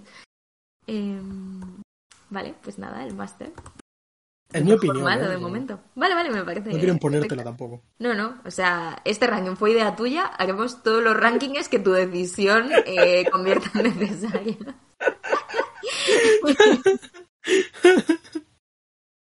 Entonces ahora, otro ranking que tenemos aquí. Eh, bueno, hemos decidido, Marcelo y yo, por no hacer un... O sea, no podemos listar nuestros Pensamos en listar todos los capítulos en orden, pero nos parecía muy coñazo. Entonces sí, hemos ya, dicho ya, que... Y tampoco creo que tenga mucho sentido. No, hemos dicho que cada uno elija su top 3 de episodios de esta temporada. Entonces, si quieres, empieza tú, Marcela. Vale, mi top 3. Sí. En el número 3 uh -huh. metería el piloto. En particular, el primer episodio del piloto, pero me gustaría contarlo como una unidad. Creo que es un gran piloto, creo que presenta muy bien a los personajes, creo que aparte funciona muy bien como capítulo, es divertido, está bien cerrado, eh, las peleas son buenas, es divertido. Y bueno, hablamos, creo que es un capítulo ejemplar, en, además ejemplar porque sirve de modelo para los que vienen después. En el número 2 yo metería... Eh, no, lo tengo, no lo tengo del todo claro, pero creo que metería eh, el Yo Robot to Jane, porque es el que más me ha gustado rever, por así decirlo. Es el que más cosas he descubierto, es el que más me, eh, me llamó la atención. He pensado también que podría haber metido el de, el de Ángel, que también nos gustó mucho y que creo que está muy bien.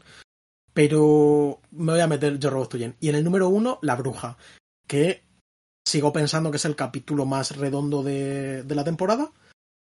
Por, bueno, todo lo que hablamos, pero creo que es como el. Hasta ahora el capítulo perfecto de. Mm, autoconclusivo de Monstruo de la Semana. Yo Robot to Jane es mucho más imperfecto, pero me parece mucho más estimulante y por eso creo que, que hay que destacarlo. Muy interesante ranking. Eh, vale, pues el mío. Además es que me hace mucha gracia, es que pensamos muy parecido Marcelo y yo en general en la vida. Entonces, eh, yo en tercer lugar he puesto, que bueno, siento que es un poco la, la, la, decisión quizá menos, menos obvia y que tengo que argumentar mejor, pero en tercer lugar he puesto no mates a un chico en la primera cita. Y lo he puesto un poco por la sorpresa a la hora de reverlo, porque creo que mete, o sea, creo que combina muy bien el factor monstruo de la semana, pero no exactamente un monstruo con el factor emocional. O sea, me parece un capítulo de, de trama que muy fácilmente pasa desapercibido y que de hecho no recuerdas y no pasa a la posteridad porque no es un capítulo icónico como los que, por ejemplo, metería Josh Whedon en su ranking, pero siento que no siendo icónico es un capítulo excelente que me interesó mucho viéndolo y me llevé una gran sorpresa con él, entonces le he concedido ese tercer puesto. Eh, en segunda posición, también he metido Yo Robot to Jane.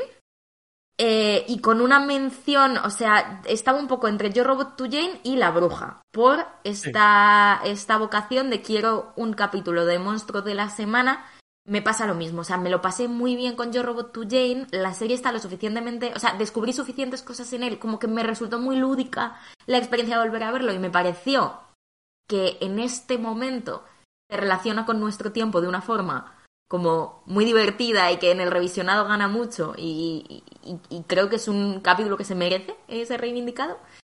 Pero lo que dices tú. O sea, creo que La Bruja también es un capítulo redondo que nos impresionó mucho y que también se merece una mención dentro del ranking. Y yo en el primer lugar he puesto Ángel. Porque, o sea, para mí es, es eh, no sé, o sea, siento que lo que mejor se le ha dado desde mi punto de vista a la primera temporada, desde el primer, o sea, desde este primer momento, como donde realmente vemos todo lo que puede ser esta serie es en Ángel. Entonces, eh, creo que tiene todo lo que me gusta de este capítulo de La chica de la profecía em, y que a la vez es redondo y es precioso. Entonces, he puesto, he puesto Ángel. Y un poco, o sea, dejar el piloto fuera, me lo he hecho un poco como eh, confiando en que tú lo metieses por estas razones, pero me parecía más obvio y sí que siento que el piloto, dentro de que es muy bueno, los múltiples revisionados que he hecho de él quizás lo conviertan en algo como más esquemático. O sea, siento que está un poco constreñido por todas las obligaciones que tiene, ¿no? O sea, creo que cumple su función espectacularmente, pero que está muy sometido a su función. Mientras que el resto de capítulos creo que se han, han volado libres de forma chula. Bueno, muy buen ranking. Creo que a los dos el que menos nos ha gustado es el de los sueños. A mí por lo menos 100%. Sí, es posible que sí. Es posible que sí. Eh, de hecho, por ejemplo, me sorprendió mucho, o sea, no, no, tanto como para meterlo en este ranking, pero por ejemplo el de, el, del, el de la marioneta ha crecido mucho dentro de mí, que es un capítulo que no me interesaba particularmente. Yo creo que es un, muy buen capítulo, que mm. no, plan, no tan como sobresaliente, pero, mm. Pero sí que creo que es un buen capítulo. Y de la temporada en general, ¿tú qué, qué valoración general darías de ella? Mm.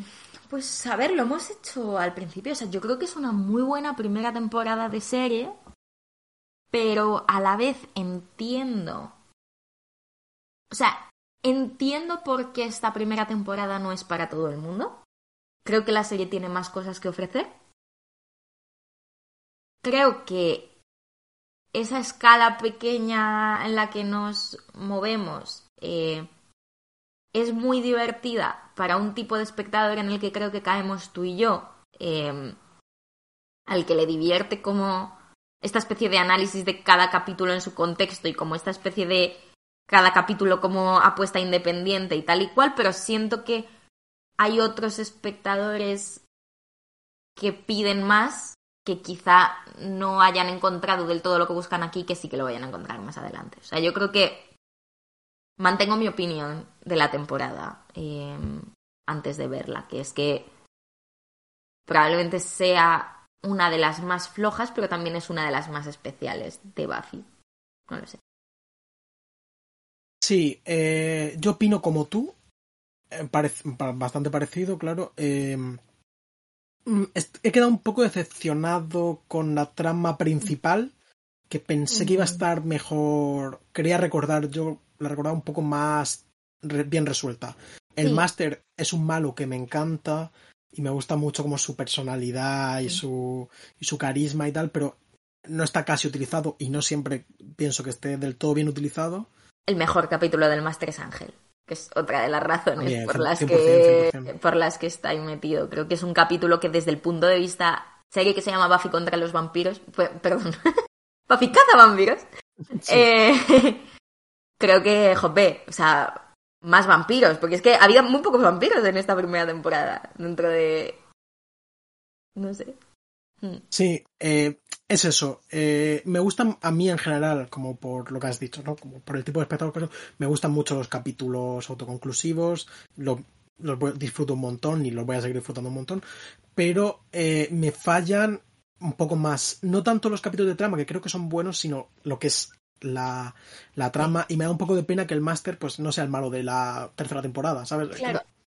Sí, es que a ver, también pasa una cosa con el máster, que esto yo creo que no es de todo spoiler, eh, decir que más adelante como que el máster vuelve a figurar en la serie, lo que pasa es que de una forma diferente, o sea, no el máster como tal, pero que volvemos a ver la personificada, o sea, el rostro exterior del máster, volvemos a verlo más adelante en la serie, y yo creo que tiene mucha más personalidad como ese siguiente mal que de alguna manera reescribe y hace que te esperes del máster cosas que el máster nunca te dio.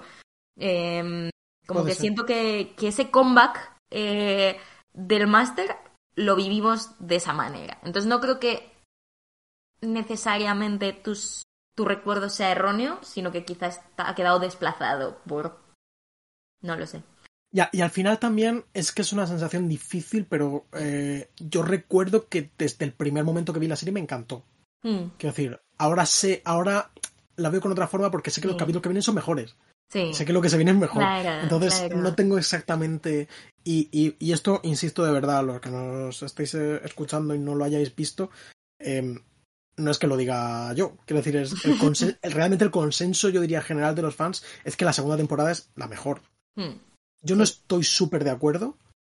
Mm, a ver, me parece muy difícil poner una contra otras porque hacen cosas muy diferentes. Sí, nosotros, por ejemplo, no, ellos somos muy fans de unas cosas que pasan hacia dónde va la serie en la sexta temporada, pero el consenso general es... Eh, y bueno, y lo hemos visto también en la lista de ellos Whedon, que hay sobre todo capítulos de la, de la segunda temporada. A ver, yo creo que la segunda temporada es la temporada que esta primera temporada no pudo ser.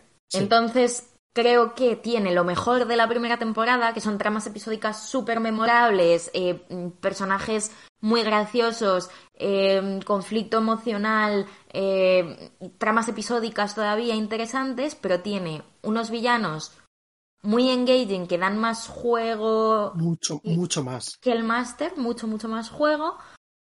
Y tiene uno, más espacio Dos, más trabajo hecho, porque ya no hace falta dudar. O sea, yo creo que la primera temporada da unos pasos en falso que no recordaba del todo porque creo que es la típica temporada que se te olvida un poco. O sea, recuerdas, recuerdas los episodios, pero no recuerdas tan bien algunas cosas. Entonces, no sé, yo creo que la 2 pierde esa cosa de ensayo y tiene algunos capítulos horrorosos, pero hasta los capítulos horrorosos siento que son súper funcionales. O sea, ya la serie ya ha aprendido a ser una serie, ya está en el mundo.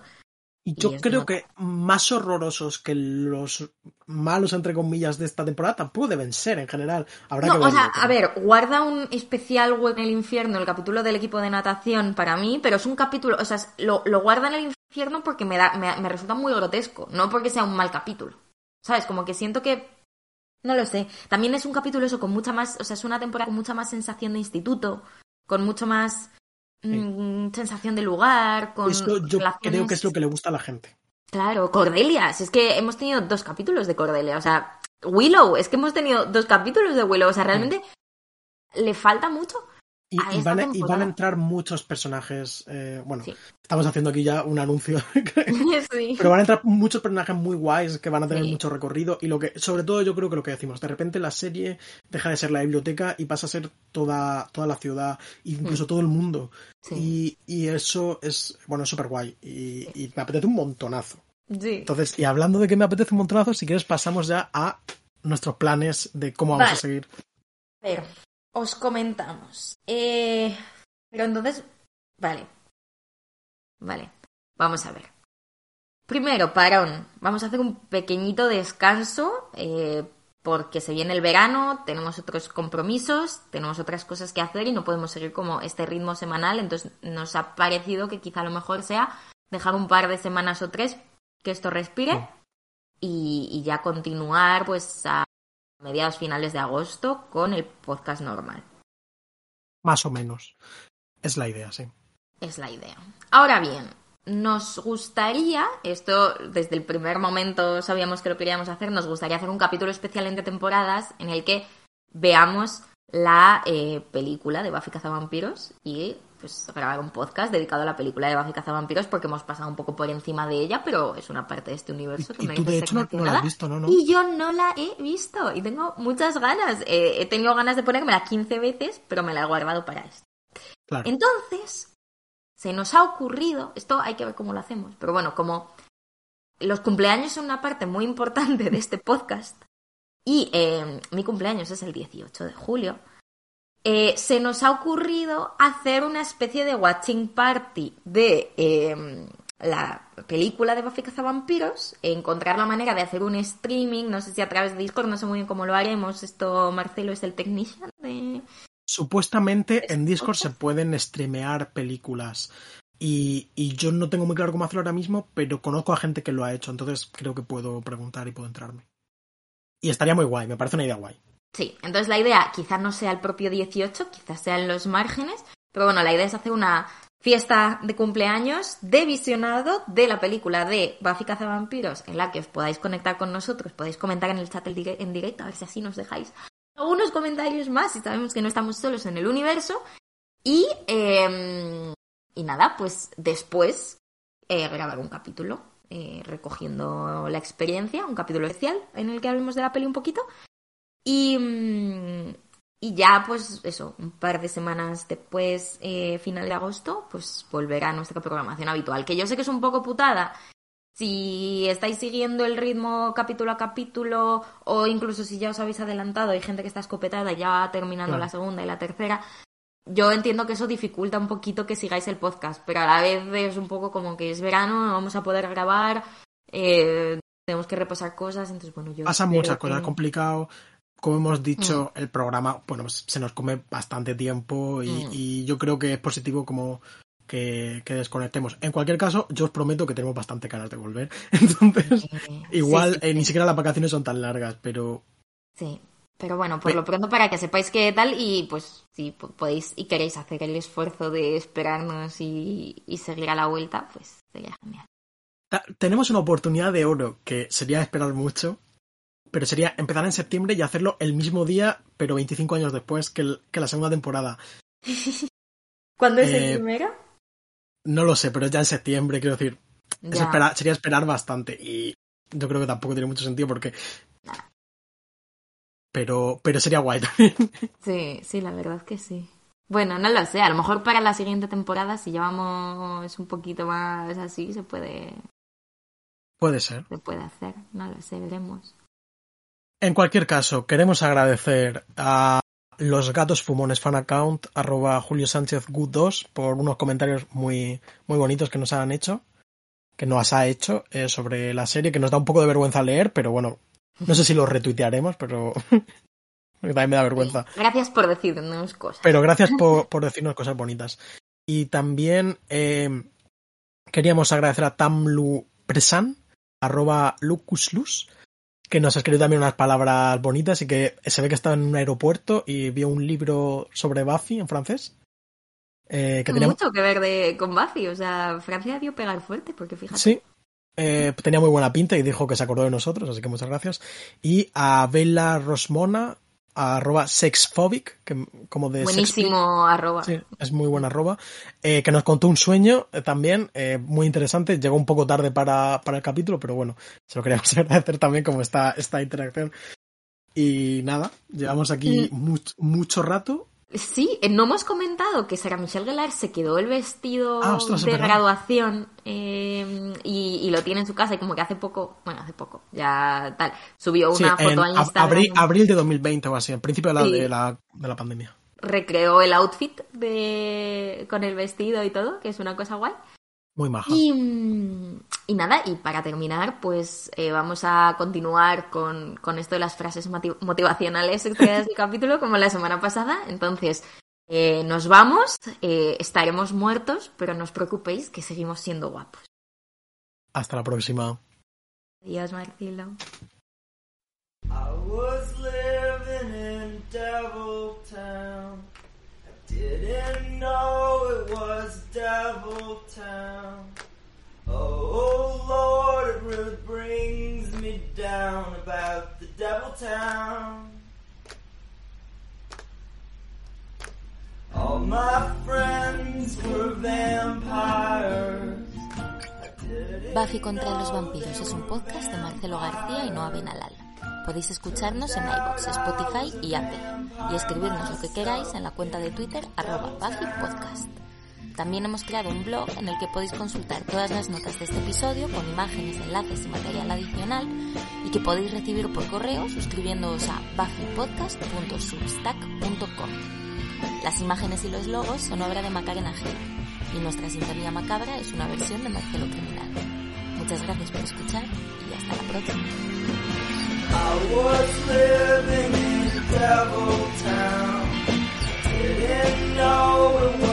Devil town.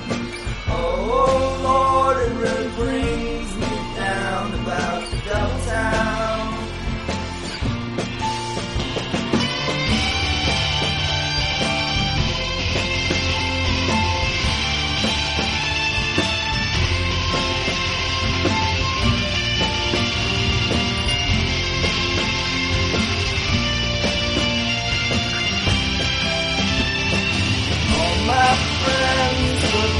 I